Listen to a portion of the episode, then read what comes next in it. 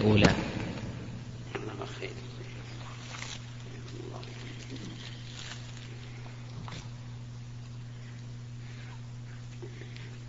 هذا الثاني عشر ها؟ ثالث عشر؟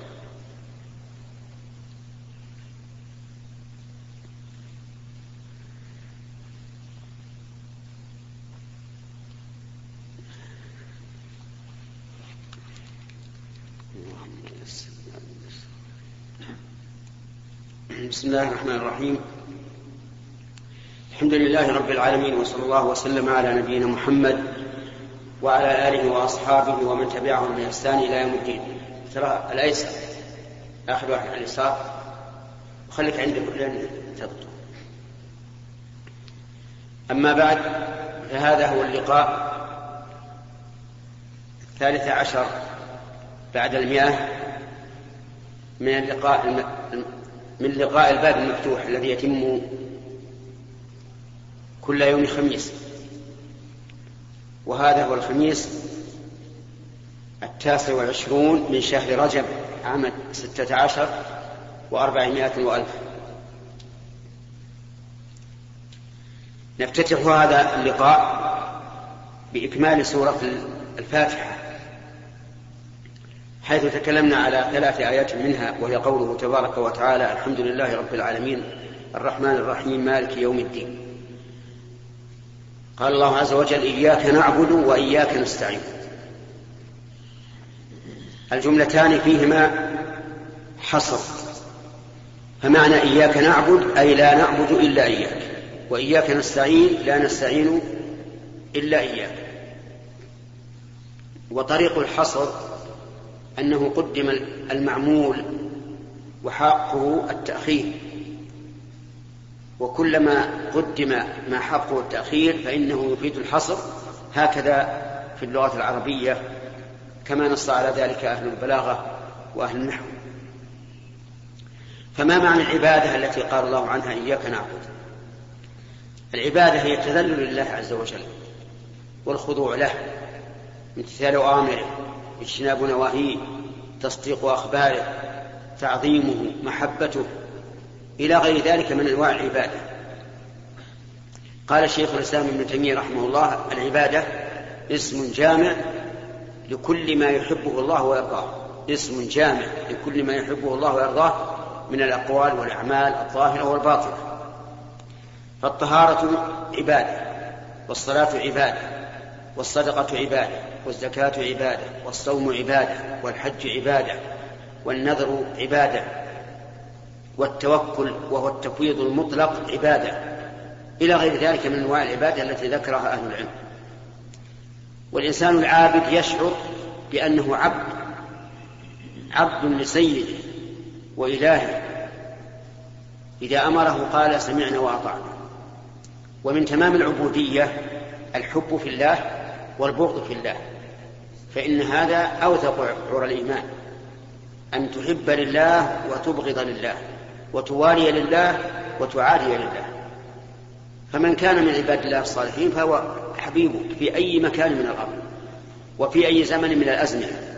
حتى الذين آمنوا بموسى من بني إسرائيل والذين آمنوا بعيسى من بني إسرائيل هم أحبابنا وإخواننا. يعني لا تظن أن الحبيب والأخ ومن كان في من هذه الأمة. كل من كان مسلما في أي زمان وفي أي مكان فإنه أخ لنا. لأن هذا مقتضى العبادة الحب في الله والبغض في الله والولاء في الله والمعاداة في الله عز وجل. هذا من تمام العبادة. من تمام العبادة أن الله إذا أمر بأمر تقول سمعنا وأطعنا. بعض الناس الآن إذا قلت أمر الله بكذا أو أمر الرسول بكذا قال هل الأمر للوجوب أو للاستحباب؟ سبحان الله هل كان الصحابة يستفهمون مثل هذا الاستفهام؟ إذا أمرهم الله بشيء أو أمرهم الرسول بشيء يقول هل هو للاستحباب وللوجوب يقول سمعنا وأطعنا. نعم إذا وقع الإنسان في المخالفة فحينئذ يتوجه هذا السؤال. أن يقال هل هذا للوجوب ويحتاج إلى فدية أو كفارة أو ما أشبه ذلك؟ إذا نهى الله ورسوله عن شيء يقول لك هل النهي للكراهة ولا للتحريم؟ سبحان الله. إذا نهى عن شيء قل آمن سمعنا وأطعنا نتجنب. ولهذا لا لا يستطيع أحد أن يأتي بحرف واحد عن الصحابة أنهم لما قال لهم أنهم إذا أمرهم الرسول صلى الله عليه وسلم بشيء قالوا هل أنت تأمرنا على سبيل الوجوب أو على سبيل الاستحباب إذا نهاهم شيء قال هل أنت تنهانا على سبيل التحريم أو على سبيل التنزيل أبدا. نعم إذا إذا حصل شيء يوجب الاستفهام استفهموا. مثل قضية بريرة رضي الله عنها فإنها لما عتقت وكان زوجها رقيقا قال لها الرسول عليه الصلاة والسلام أنت بالخيار. إن شئت أن تبقي معه فابقي معه وإن شئت أن تفسخ النكاح فافسخ النكاح. فقالت اختار نفسي وأفسخ النكاح ففسخت النكاح. وكان زوجها مغيث يحبها حبا شديدا وهي تكرهه كراهة شديدة. فكان يمشي خلفها في أسواق المدينة يسألها أن ترجع وأن تعدل عن عن رأيها ولكنها تأبى فطلب مغيث من رسول الله صلى الله عليه وسلم أن يشفع له. فشفع له. لعله يرجع إليها قالت يا رسول الله أتأمرني؟ فسمعا وطاعة أم أمر تشير به علي؟ فلا حاجة لي فيه. قال بل أمر نشير به عليك. قالت لا حاجة لي فيه. وكذلك إذا دلت القرينة على أن الأمر ليس الوجوب مثل قول قول الرسول عليه الصلاة والسلام لجابر بن عبد الله بعني الجمل الجمل. بعنيه بوقية فجعل يماكسه حتى اشتراه الرسول عليه الصلاة والسلام. المهم أن الأمر الشرعي لا يمكن للصحابة أن يقولوا يا رسول الله هل هو أمر استحباب أو, أو أمر وجوب. فمن تمام التعبد أنك إذا سمعت بأمر الله ورسوله لا تتردد لا تقل للوجوب أو للاستحباب قل سمعنا وأطعنا وافعل. ستؤجر. كذلك إذا سمعت النهي لا تتردد. لا تقل هل هو للتحريم فأجتنبه وجوبا أو للكراهة فأجتنبه تنزها. قل سمعنا وأطعنا. لكن قلت لكم الآن إلا إذا وقع الإنسان في المخالفة فحينئذ يسأل هل هو واجب أو محرم لأجل أن يستدرك ما فاته المهم أن من تمام العبادة تمام الامتثال. بفعل الأوامر واجتناب النواهي. وإياك نستعين. معنى نستعين أن نطلب العون من الله. والاستعانة تقع على على وجهين. الوجه الأول استعانة عبادة. بمعنى أن الإنسان يفوض أمره إلى الله ويعلم أنه لا قدرة له على أي شيء إلا بمعونة الله. أفهمت يا أخ؟ ما فهم. ما يصير. الحاضر يحضر بقلبه وبدنه. الاستعانة استعانة استعانة عبادة. وهي أن يفوض الإنسان أمره إلى من استعان به تفويضا تاما ويعلم أنه لا طاقة له بهذا الشيء إلا بمعونة من استعانه. هذه لا تكون إلا لله. استعانة في أمر يقدر عليه المعين والإنسان لا يرى أنه يفوض أمره إلى إلى هذا المستعان إلى هذا المستعان به. ولكن يرى أنه من باب المساعدة. هذا جائز. ولهذا قال النبي عليه الصلاة والسلام وتعين الرجل في دابته فتحمله عليها أو ترفع له عليها متاعه صدقة. تعين. فأثبت الإعانة من المخلوق للمخلوق. إياك نعبد وإياك نستعين. ما المراد بالإستعانة هنا؟ الاستعانة التي لا تصرف إلا لله أو التي تصرف لله وللمخلوق المراد الأول الاستعانة التي فيها التفويض المطلق وأنه لا قدرة للمستعين على أي شيء إلا بمعونة هذا الاستعانة به وهذه لا تكون إلا لله عز وجل. اهدنا الصراط المستقيم. اهدنا الهداية تكون بمعنى الدلالة وتكون بمعنى التوفيق. فأي المعنيين هنا يريده الداعي؟ هداية التوفيق أو هداية الدلالة؟ أو أو كلتين. كلتين. يريد هداية الدلالة يعني العلم. هداية التوفيق يعني التزام الصراط المستقيم. ومعلوم أن الإنسان لا يستطيع أن يلتزم الصراط المستقيم إلا بعلم. كيف يعبد الله على جهل؟ لا يمكن. لا بد أن يهديه الله. يدله أولا ثم يوفقه ثانيا. قول الله عز وجل وإنك لتهدي إلى صراط مستقيم يخاطب النبي صلى الله عليه وعلى آله وسلم. ما المراد بالهداية هنا؟ هداية الدلالة والإرشاد والبيان. وقوله إنك لا تهدي من أحببت هداية التوفيق. يعني لا تستطيع أن توفق أحد للهدى أبدا. إلا الله ما لا يستطيع ذلك إلا الله وحده. قوله تعالى وأما ثمود فهديناهم فاستحبوا العمى على الهدى. هداية الدلالة دلهم الله على الحق وبين لهم رسولهم الحق ولكنهم استحبوا العمى على الهدى فآخرتهم صاعقة العذاب المهم أن الهداية نوعان هداية الدلالة وهداية التوفيق. هداية الدلالة تكون بالعلم. هداية التوفيق تكون بالسير على الصراط المستقيم. وقول المصلي أو الداعي بهذه الآية الكريمة اهدنا الصراط المستقيم يعني هداية إيش؟ الدلالة والتوفيق. فيكون هذا الدعاء شاملا للعلم بالحق والعمل بالحق. وقول الصراط يقول أهل اللغة إن الصراط لا يطلق على الطريق إلا إذا كان واسعا. أما الطريق الضيق فليس بصراط. ووجه ذلك في المعنى أن الصراط والزراط والصراط كلها تدل على سعة وسهولة نفوذ. يقال زرط الرجل اللقمة يعني ابتلعها بسرعة وسهولة. هنا الصراط يعني الطريق الواسع الذي يمضي به الإنسان من غير تعب ولا مشقة. لكن الصراط قد يكون مائلا وقد يكون فيه مرتفعات ومنخفضات. فلهذا قال المستقيم يعني الذي لا اعوجاج فيه ولا فيه وليس فيه منخفض ولا مرتفع. لأن الطريق المعوج يعوقك فمثلا إذا كان بينك وبين البلدة في خط مستقيم عشرين كيلو. يكون بينك وبينها في خط معوج ها ثلاثون كيلو أو أكثر حسب كثرة العجاج كذلك في المنخفضات والمرتفعات.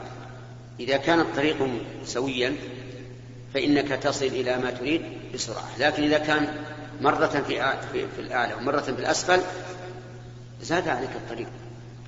فالمستقيم إذن هو المستوي المعتدل. فخرج بإيش؟ المعوج وما فيه انخفاض وارتفاع. فما هو فما المراد بالصراط المستقيم هنا؟ هل المراد بالصراط المستقيم الحسي أو المراد المعنوي؟ المراد بالمعنى. ليس الحسي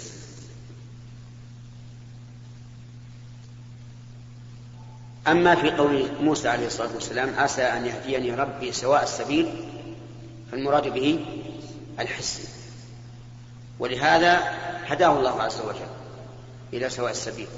لكن هنا الصراط المعنوي. والصراط المعنوي بينه بقوله صراط الذين أنعمت عليهم. يعني أنعمت عليهم النعمة التامة التي يكون فيها نعمة الدين والدنيا. فمن هؤلاء؟ قال الله تعالى ومن يطع الله والرسول فأولئك مع الذين أنعم الله عليهم من النبيين والصديقين والشهداء والصالحين. أربعة أسماء هم الذين أنعم الله عليهم وهم على مراتبهم هذا. الأول قال من النبيين. والنبيون هنا يشمل المرسلين لأن الرسول نبي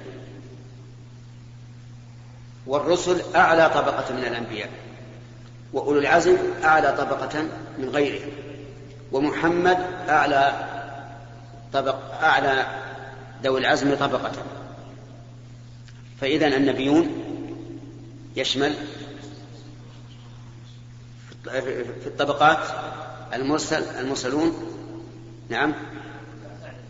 أعلى من النبيين أولو العزم أعلى من بقية الرسل. محمد أعلى طبقة من أولي العزم في أولي العزم. هل أنت تستحضر وأنت تقرأ هذه الآية؟ هل تستحضر هؤلاء السادة؟ عجيب بصراحة. نعم. أحيانا وأحيانا. أحيانا وأحيانا. لكن لا بد أن يكون في قلبك ذكر لهؤلاء السادة. طيب. الصديقون. الصديقون هم الذين بلغوا في الصدق غايته في تصديق ما أنزل الله على رسوله. وقاموا بذلك. وعلى رأسهم أبو بكر الصديق رضي الله عنه. والسلام ها؟ أي من على رأس الصديقين الصديق أبو بكر. كيف عرفنا أنه على رأس الصديقين؟ لأن هناك حواريون وأنصار للرسل السابقين. فكيف عرفنا أن أبا بكر هو أفضلهم؟ عرفنا ذلك لأن هذه الأمة أفضل الأمم كنتم خير أمة أخرجت للناس. وأن أفضل هذه الأمة هو أبو بكر باتفاق الصحابة. فقد كان الصحابة يقولون على عهد الرسول عليه الصلاة والسلام خير هذه الأمة أبو بكر ثم عمر. حتى علي بن أبي طالب كان يعلن على منبر الكوفة بعد أن كان خليفة يقول خير هذه الأمة بعد نبيها أبو بكر ثم عمر. وبذلك نعرف كذب الرافضة الذين ادعوا أن أبا بكر ليس خليفة وأنه ظالم ظالم لعلي لأن عليا عندهم هو الخليفة. فيقال لماذا لا لم يعلن علي بن أبي طالب رضي الله عنه حين كان خليفة لم يعلن أنه مظلوم. بل أعلن أن ما جرى فهو العدل. لأن لأنه أقر واعترف بأن خير هذه الأمة أبو بكر. وهذا إقرار بفضله وبأحقيته للخلاف. لأنه لا يولى على القوم إلا أفضلهم وخيرهم. على كل حال نحن نقول آه، الصنف الثاني أو الطبقة الثانية من من الخلق هم الصديقون. الشهداء. الشهداء يشمل شهداء المعركة. وهم الذين قتلوا في سبيل الله. ومن الذي قتل في سبيل الله؟ هو الذي قاتل لتكون كلمة الله هي العليا. خاصة من قاتل للقومية فهو خاسر ومن قاتل للوطنية فهو خاسر ومن قاتل ليرى مكانه فهو خاسر ومن قاتل رياء فهو خاسر المقاتل الذي إذا قتل فهو شهيد هو الذي قاتل لهذا الغرض. لتكون كلمة الله هي العليا. هذا هذا هو المقاتل في سبيل الله وهو الشهيد. وقد سئل النبي صلى الله عليه وسلم عن الرجل يقاتل شجاعة ويقاتل حمية ويقاتل رياء أي ذلك في سبيل الله؟ قال من قاتل لتكون كلمة الله العليا فهو في سبيل الله. يعني وهؤلاء ليسوا في سبيل الله. ولهذا جاء في الحديث ما من مكلوم يكلم يعني ما من مجروح يجرح في الجهاد والله أعلم بمن يكلم في سبيله. هذه الجملة هذه مهمة. يعني ما كل من قتل في معركة الجهاد يكون عند الله شهيدا. قد يكون في رأينا شهيد شهيدا ولكنه عند الله ليس بشهيد. لأن الله قال الله أعلم بمن يكلم في سبيله. إلا جاء يوم القيامة لونه لونه يعني لون لون دمه لون الدم وريحه ريح المسك. الشهداء يشمل أيضا أهل العلم. فإن العلماء من الشهداء. قال الله تعالى شهد الله أنه لا إله إلا هو والملائكة وأولي العلم. قائما بالقسط لا إله إلا هو العلي الحكيم. لكن من هم أولو العلم الذين يكونون الشهداء؟ هم أولو العلم الذين يطلبون العلم لله. والذين إذا بان لهم الحق تبعوه والذين لا يخرجون عن طريقة النبي صلى الله عليه وسلم وأصحابه. ليس العالم القارئ ولهذا قال عبد الله بن مسعود كيف بكم إذا كثر قراءكم وقل فقهاؤكم؟ يعني لو وجدنا شخصا بحرا في العلم إن جئته في التفسير فإذا هو بحر في الحديث بحر في الفقه بحر كل فن هو بحر لكنه لا يعمل بعلمه ولا يتبع طريق السلف فهذا ليس من أولي العلم. يقول الله عز وجل في المنافقين وإذا رأيتهم تعجبك أجسامهم وإن يقولوا تسمع لقولهم. ليش تسمع؟ لأنه فصاحة وبيان وهم في مظهر يعجبك لكنهم لا خير لا خير فيهم كأنهم خشب مسلمة. فالحاصل أن الشهداء يشمل طائفتان من الناس. الأول من قتل في سبيل الله والثاني العلماء العلماء حقيقة والصالحين هم الطبقة الأخيرة وهم عامة المسلمين والمؤمنين. فأنت تسأل الله أن يهديك صراطا مستقيم صراط الذين أنعم الله عليهم من النبيين والصديقين والشهداء والصالحين. وهؤلاء يجمعهم معنى واحد. يجمعهم معنى واحد ألا وهو العلم بالحق والعمل به. كل هؤلاء الصفراء يجمعهم شيء واحد وهو العلم بالحق والعمل به. قال غير المغضوب عليهم ولا الضالين. هذان صنفان مخالفان للذين أنعم الله عليهم. الذين أنعم الله عليهم قلنا إنهم يجمعهم شيء واحد وهو العلم بالحق والعمل به. هؤلاء الصنفان أعني غير غير المغضوب عليهم ولا الضالين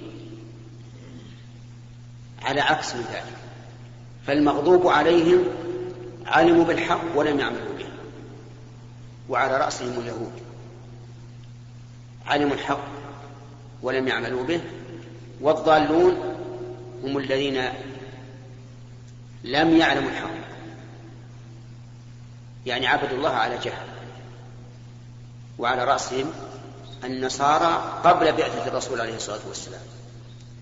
أما بعد بعثة الرسول عليه الصلاة والسلام فالنصارى واليهود سواء لأنهم علموا الحق ولم يعملوا به. فكما أن اليهود علموا بصحة نبوة عيسى ولكنهم لم يتبعوه هكذا النصارى علموا بصحة رسالة محمد صلى الله عليه وسلم ولم يتبعوه. إذا لا فرق بينهم وبين اليهود فالجميع بعد بعثة الرسول مغضوب عليهم. وهنا يقال لماذا قال غير المغضوب عليهم مع أنه قال الذين أنعمت عليهم؟ لأن النعمة من الله. والغضب يكون من الله ومن غيره. فإذا غضب الله على أحد فكل المؤمنين بالله يغضبون عليه.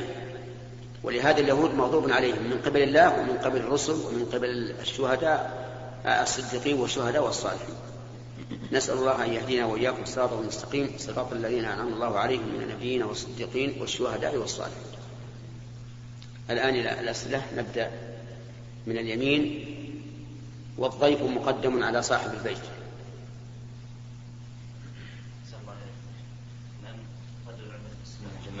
نزول القرآن؟ نزل على نزول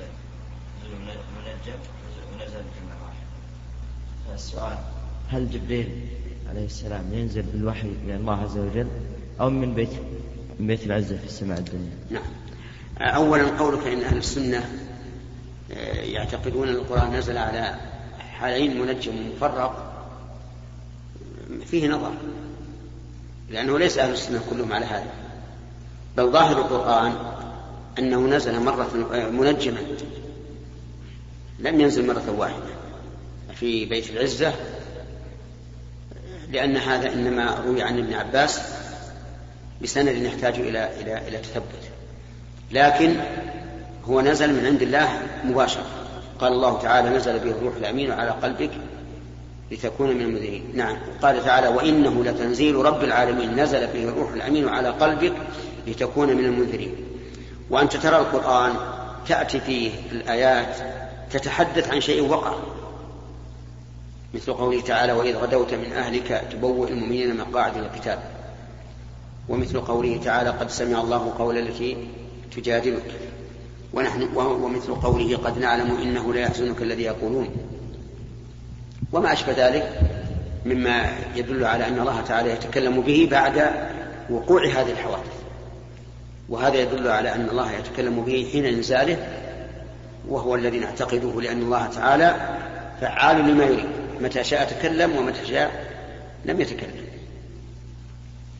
نعم. من اليسار.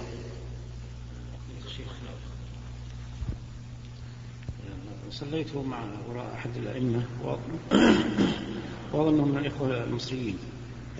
فقرأ قول الله تعالى ذلكم الله ربكم لا إله إلا هو. ثم فسكت ثم استأنف هو خالق كل شيء فاعبدوه.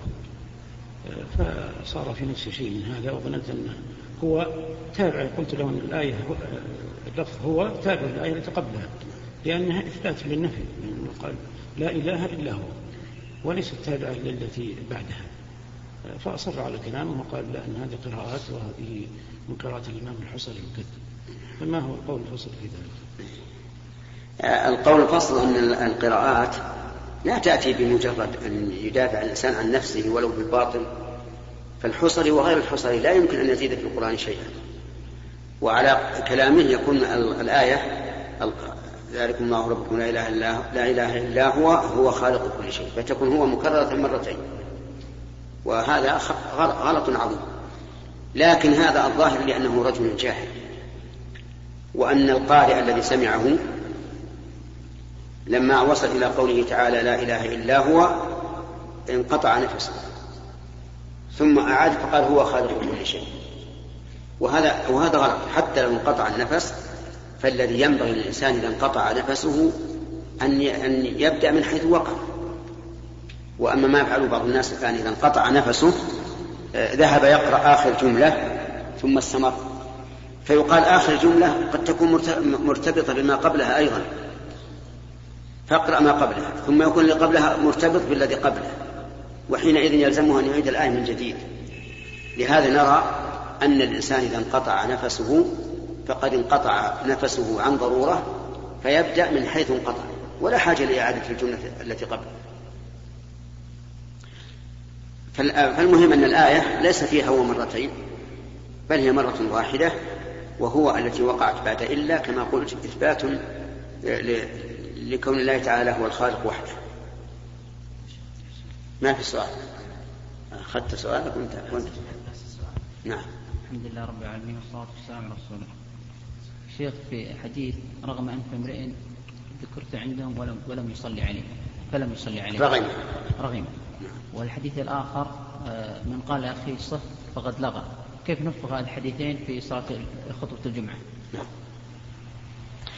آه، أما الأول رغم أنف امرئ ذكرت عنده فلم يصلي عليك فقد أخذ به فقد أخذ منه بعض العلماء أن الإنسان إذا سمع ذكر الرسول صلى الله عليه وسلم وجب عليه أن يقول صلى الله عليه وأما الثاني فالرسول عليه الصلاة والسلام يقول من قال لصاحبه أنصت وهذه خطاب للبشر والدعاء خطاب لله وليس للبشر. فالفرق بينهما أن الصلاة على النبي صلى الله عليه وسلم دعاء وقولك لصاحبك أنصت خطاب آدمي. لا ما يصير. ما يصير. خذ الله هات هات. هنا. هنا. الصف الأول في الأول. من فضلك.